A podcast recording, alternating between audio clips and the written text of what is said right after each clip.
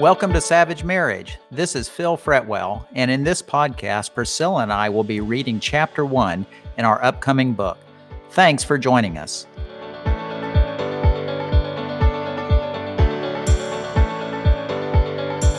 Savage Marriage Facing the Intense Pain of Betrayal to Find the Incredible Power of Forgiveness. As read by the authors Phil and Priscilla Fretwell. Chapter 1 Two Crooked Sticks. This people honor me with their lips, but their heart is far from me. Matthew 15 8. Wearing a mask wears you out. Faking it is fatiguing. The most exhausting activity is pretending to be what you know you aren't. Rick Warren. Hello? Hi, this is 16,000 Movies calling about some videos that were rented this past weekend. It looks like they weren't returned. What videos? I didn't rent any videos. I had been out of town with some girlfriends. The clerk quickly rattled off some strange, unfamiliar titles. I was a movie buff and read People magazine cover to cover, but I didn't recognize any of these movies. I've never heard of them. What are they rated? The clerk replied bluntly, They're triple X for adults only. I paused. I knew we had an account at 16,000 movies, but I didn't like going there because the adult section wasn't completely closed off, and it was hard to keep track of my kids as they wandered through the store, eagerly picking up movies and begging to rent them. We don't rent those kind of movies, I replied curtly, embarrassed that someone had our name and number associated with a list of people watching X rated videos. After all, we're good churchgoers and certainly didn't watch filth like this. Well, ma'am, we have a camera that records everyone who rents videos. If you'd like to come to our store, we can show you the footage and figure out who's renting on your account. This has to be a mistake. Phil and I had been married for 10 years and I trusted him completely. No, that's okay. I'll call my husband. I never suspected Phil could be watching porn. For the first four years of our marriage, we didn't even have a television. Phil's going to say, No, I didn't rent any videos. And I'll call the store and tell them their system is messed up. I didn't rent the videos, and Phil didn't either. I quickly dialed Phil's number. Hey, it's me. I got a call from 16,000 movies. They said two movies were not returned from last weekend. Did you rent any movies? Her simple question sent me reeling, and images from the previous weekend flooded my mind. My breathing was rapid and shallow as my thoughts swirled, momentarily disabling my usual calm and logical thinking. I wanted to run and hide. The weekend Priscilla spent away with some girlfriends, I stayed home with our three children, ages eight, seven, and five. That Friday after work, I stopped by 16,000 movies because I knew it had an adults only section, unlike the video store we usually frequented. I had struggled with viewing porn and masturbation since I was 10, but I'd never shared this with Priscilla. It was a constant noose around my neck, something I'd learned to live with, reasoning that all men dealt with a normal level of lust.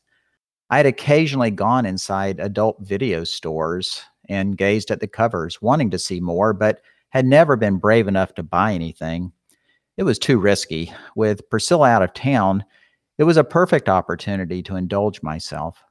I strolled back and forth in the adult section, eventually picking two tempting titles and sheepishly carrying them to the checkout counter. Did you find everything okay? The clerk asked without looking at me. Yes, I stammered, wondering if her question was some kind of humiliating joke she liked to play on men who rented adult videos. Hurry up, lady. I just want to get out of here. The thought of someone seeing me with those videos made me nervous. I was well known in the community and a leader in my church. I couldn't imagine explaining the videos to anyone. I was accustomed to watching porn in the solitude of hotel rooms while away on business trips and on the internet, but this was the first time I'd risked bringing porn videos into our home. Leaving the store, I breathed a bit easier, got into my car, and turned toward home. No one will ever know.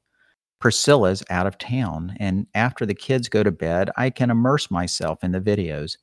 It won't hurt anybody.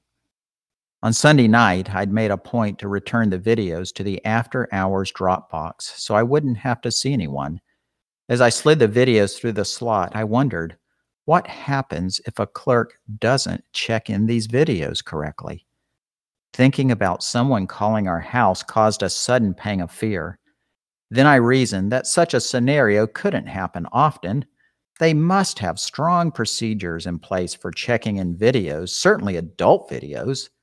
They wouldn't risk talking with somebody's wife about unreturned X rated videos. Phil, are you there? Priscilla's question cut through my thoughts as her voice ended in a higher pitch.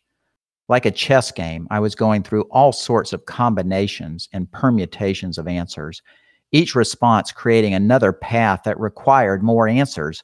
I needed time to think, time to figure out how to feign no knowledge of the videos and fix this problem.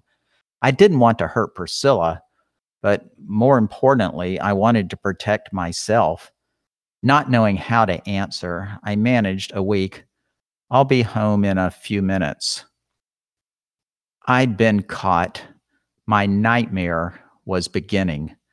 I'd worked for years to keep my porn use secret. Oh, I'd occasionally talked with close friends about it, but it was the kind of discussion many good Christian men have.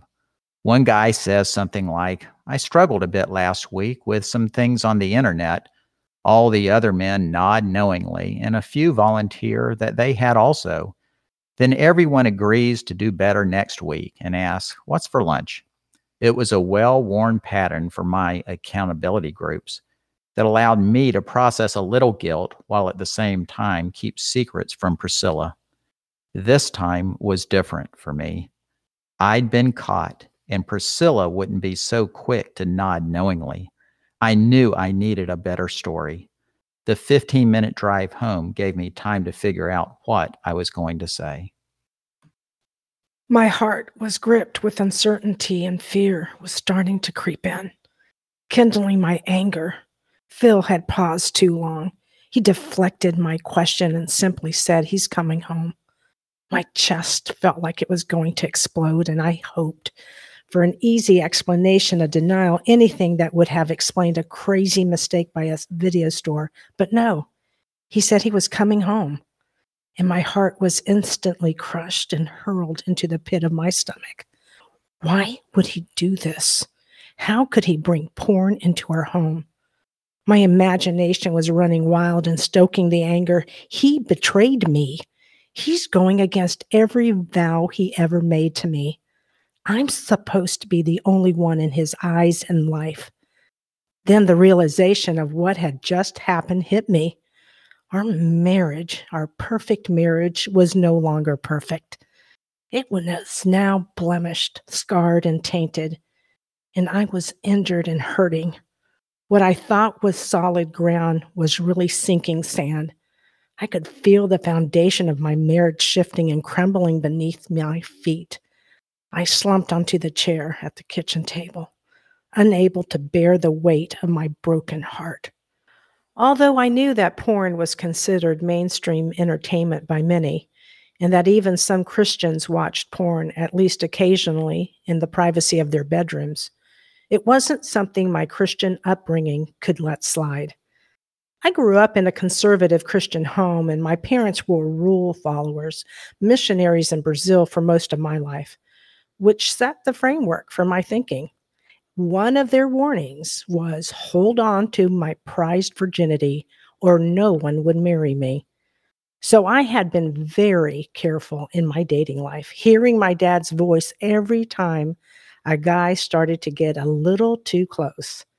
Some dates got out of hand and went a little too far, and I'd feel dirty, used, unworthy, and racked with shame exactly how I felt now, sitting at our kitchen table, waiting for Phil's arrival and explanation.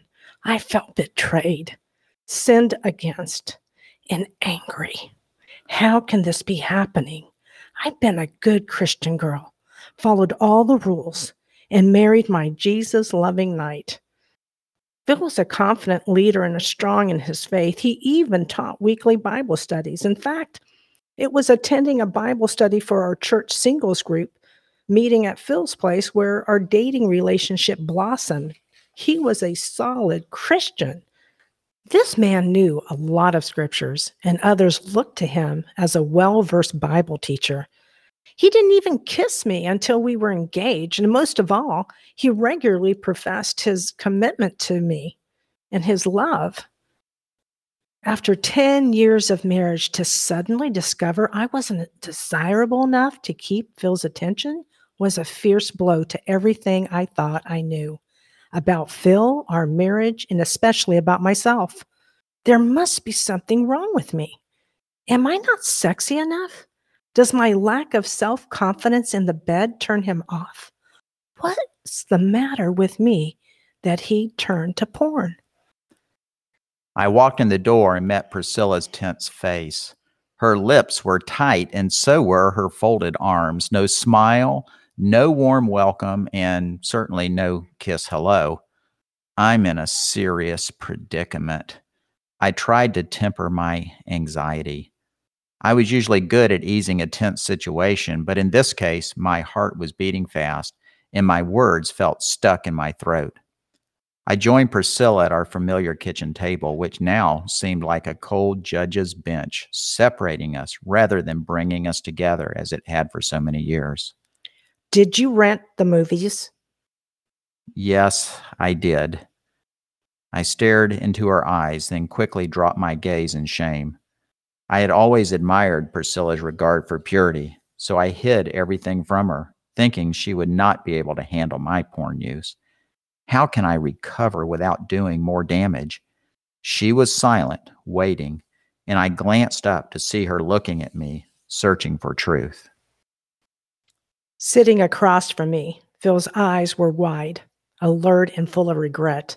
His face was completely drained. He was white as a ghost. His eyes were darting around the room like his mind was spinning in search of a plausible answer. Phil always had the answer to every question, his field of expertise as a consultant. He appeared desperate for words to appease my hot anger, anything to avoid a massive blowup. Priscilla was cold and measured on the outside, but I could tell she was a volcano of hot lava getting ready to erupt. Where did you watch them? In the family room after the kids went to bed. In the family room, you brought those videos into our home? What about the kids? Priscilla jumped from her seat and began to pace, throwing her hands into the air as her voice rose with anger and boiled over. They always get up in the middle of the night, wanting water or having a bloody nose. How do you know they didn't see you? My words were dipped in venom, angry as fire and fueled by my disgust. I sat back down and stared intently into Phil's eyes, wanting for his answer or acknowledgement or something to tell me how he was going to make this right, although I was deeply offended that he would do this to me. I was even more upset that he would risk the exposure of porn to our children. I had given my entire life towards our marriage and family all of my time and effort caring for them and protecting my treasured babies. How could he be so reckless? Priscilla's question was a good one. What if one of our kids had seen me? The truth was, I hadn't been thinking much about our children at the time, other than getting them quickly to bed. My mind had disengaged, as it always did when lust took over. I realized she was right. The kids could have walked in, and I would have hurried them back to bed and rationalized that they were too young to understand what they had seen. But the fact was, they hadn't walked in or seen anything.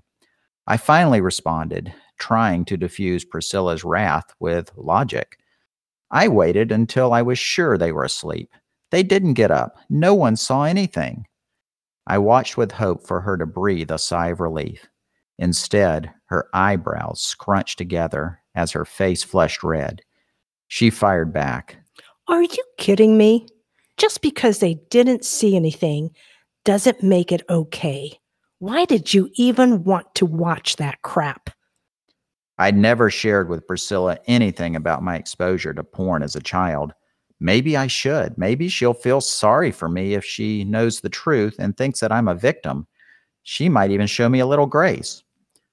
My only question was how much should I share? In the heat of Priscilla's demanding glare, I decided to pull back the curtain to my childhood just a little. I needed to appear sorrowful and repentant to be convincing. That wouldn't fully be an act. In fact, I was very sorry that I'd been caught. Priscilla, I've I've had a problem with pornography back from my childhood. I shared with an air of resignation, like I was finally getting her in on a big secret, a big painful secret. When I was 10 or 11, I found some magazines in a neighbor's trash and got hooked on them. But after I became a Christian, I knew it wasn't right and I threw them all away. When you were away, I just got pulled back into my old temptations. I'm so sorry. I dropped my eyes as my voice trailed off. I hadn't told her the whole story about my porn use, but I hoped she'd sense my despair and I wouldn't need to tell her anymore. After all, she was a very caring wife and mom.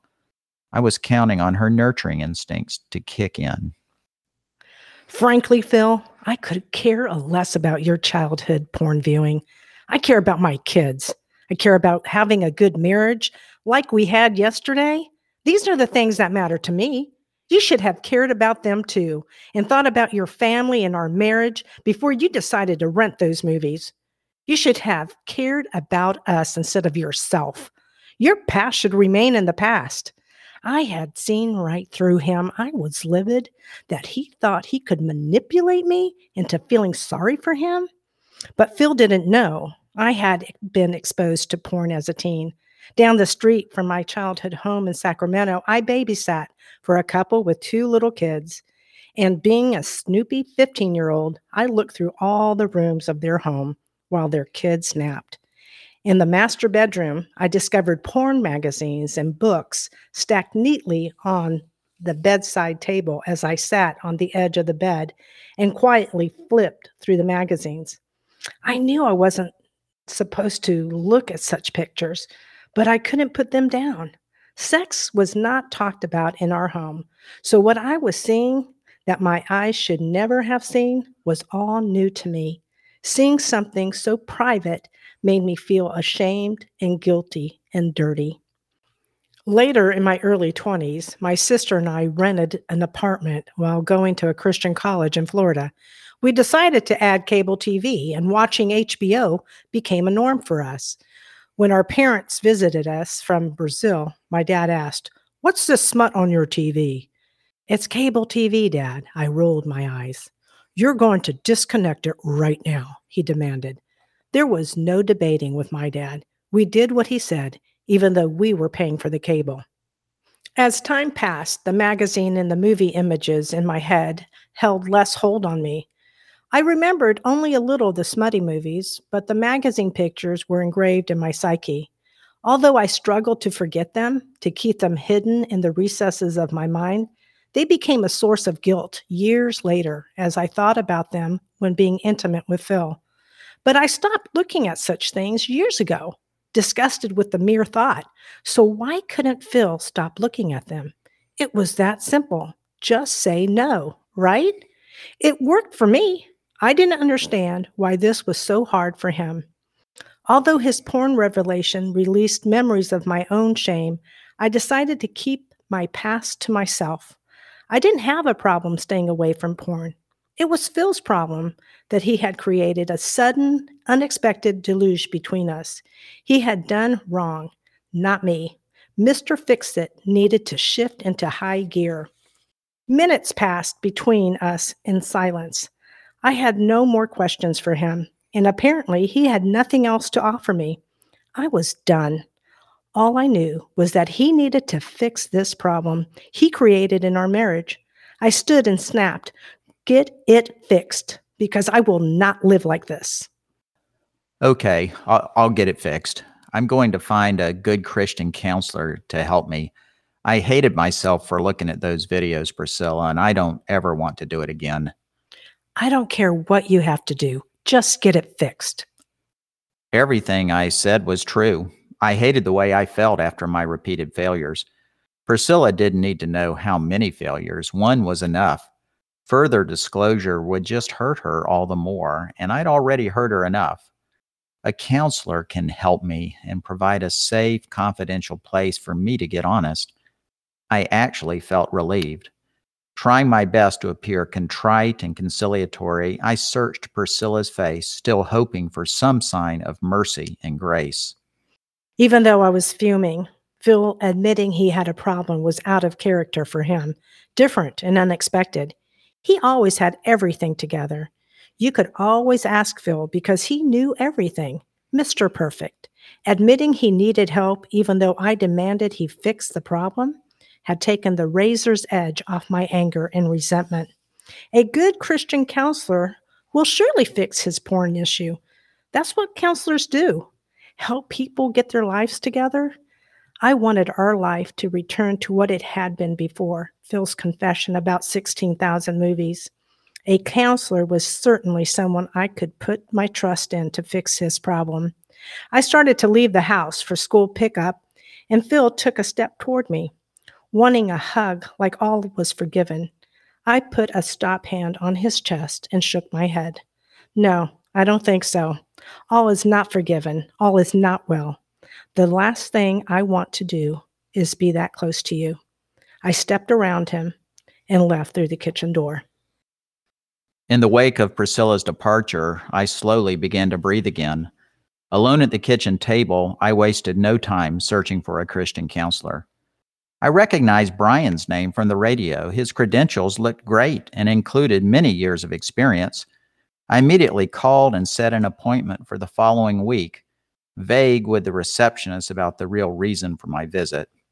Brian's website had assured me that everything would remain confidential, which was exactly what I was looking for. I was an elder at church and taught weekly Bible studies. If this got out, it would ruin my reputation and cause needless additional pain for Priscilla. For days after Phil's confession, I spiraled. I didn't have anywhere to turn. I can't tell my friends, especially my church friends. My family, no way, not them. I knew that God's word could be a source of comfort. But as an adult, I had always been too busy to read the Bible. God knew how full my hands were being a mom of three kids. Besides, my life was going pretty well until the call from 16,000 movies. Also, reading my Bible stirred up resentment towards my dad when I was in fifth and sixth grade, all I wanted to do was get home and watch my favorite shows. But my dad had made me read my Bible every day and write a summary of what I read before I could watch TV. He made reading the Bible a chore rather than a delight. But now, in my distress, I had nowhere else to go. I picked up my Bible. It felt foreign in my hands, with the thumb on the edge. I allowed the pages to feather slowly. The flow stopped with my finger pointing to Psalms 147 3. My eyes scanned the words, and there, in the despair and loneliness and isolation, I saw God. He was there talking to me. Desperate, I put my faith in His word as truth. He heals the brokenhearted and binds up their wounds. His assurance burst the dam. I built inside me, and the flood of tears streamed down my face. I wept until all of my hurt was released. In the margin of the passage beside the verse I wrote, My heart is broken. When will it be restored? I didn't know it then, but it would take 18 years for my question to be answered. In my first session with Brian, I quickly told him about my porn problem. He nodded knowingly, like he'd heard my story a thousand times. So, Phil, it sounds like you're ready to get to business. Brian was straightforward and direct. It felt good to be able to share with trust that no one else would learn about my problems. He provided encouragement and advice on how to control my unwanted behaviors. I developed a good relationship with Brian and learned how to navigate the counseling sessions to appear that I was doing well and have something positive to report to Priscilla without lying if she asked, which she usually didn't. A typical session began with pleasantries, then Brian would turn serious. Phil, part of our meeting is about accountability. So, how has this week gone for you? Better, I would start, but not perfect. Well, if it had been perfect, you would have been Jesus. We'd both laugh, and I'd feel relieved. I didn't lie and didn't feel like I had to say too much. Sometimes he asked detailed questions about my week, and I would try to answer while minimizing my failures. On days when I felt guilty about a fresh failure, I'd confess with more contriteness, wanting to feel Brian's compassion and assurance of forgiveness. If my failure occurred more than a week prior, I'd typically have read my Bible and prayed enough to feel better about myself before my next counseling meeting, and I'd try to be vague with my answers. Regardless, I always felt better after meeting with Brian, sort of like going to the dentist to get a cavity filled. I'd approach the meeting full of anxiety, but feel great when it was over. My basic issue was that I was not hot with Brian. Honest, open, and transparent. I was simply honest, sparingly. My goal was to answer his questions truthfully without providing embarrassing information I felt was unnecessary to share. When he asked a question, I answered like a lawyer with carefully crafted responses. If I had been truly open, I would have provided details beyond the questions he asked. If I had been truly transparent, I would have provided pertinent information without his prompting questions. The truth is, I was merely honest without being open or transparent. This lawyerly skill of being only honest was something all liars and cheaters learned, and I was no different. It would be 18 years before I'd realize I have to be hot to be healed. We didn't talk much about Phil's meetings with Brian.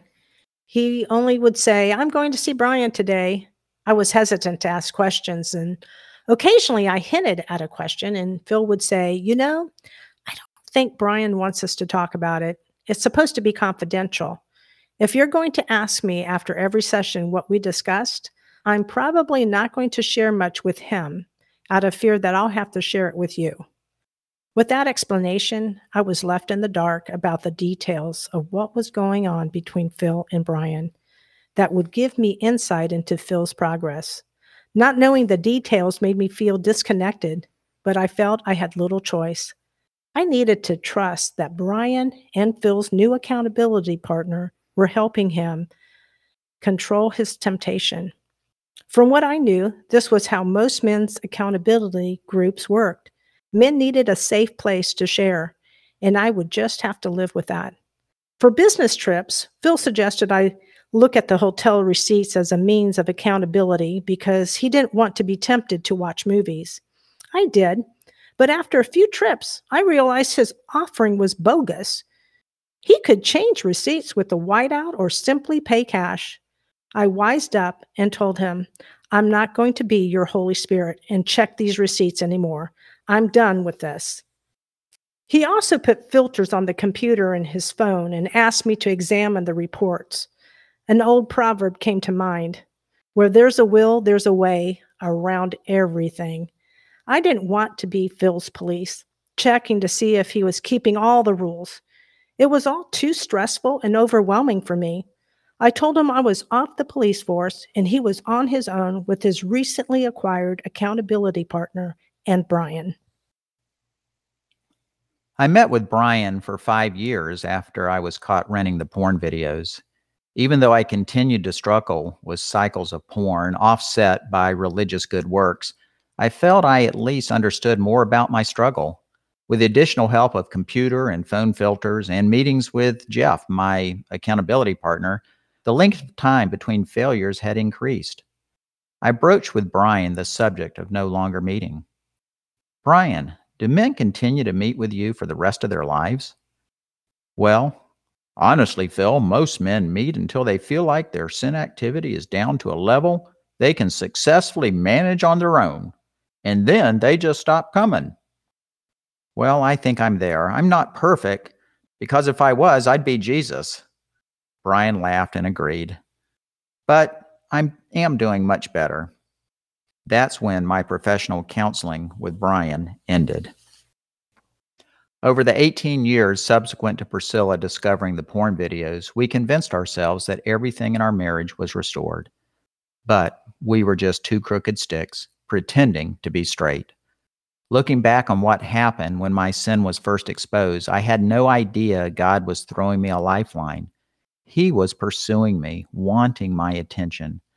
Now, as we are writing this book, married over 30 years, Priscilla and I reflected on what we wish we could have communicated to the younger versions of ourselves many years ago. Here's what I wrote Dear 37 year old me, God threw you a lifeline 10 years into our marriage, but you were more interested in protecting your image than being healed. Sure, you wanted healing, but you wanted a pain free healing. You didn't really want to be honest, open, and transparent with anyone and you manipulated Priscilla into believing you were fixed. Your real goal was to look good and be somebody at work and in church. If you knew that your future was going to get much worse, would you have taken a different course? Your basic issue was pride. Though you knew Scripture, you settled for an explanation of God rather than an encounter with Him that could have changed your life.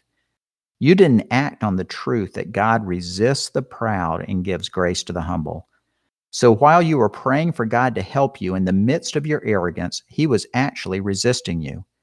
If you had humbled yourself, your situation would have been so much different, and you would have saved yourself and your family so much pain through the years. Wishing it had been different, 60 year old me. Dear 36 year old me, I wish you had a restart button to change the choices you made for so many years. Why did you let fear influence your decisions? Why did you let anger and pride be your guide?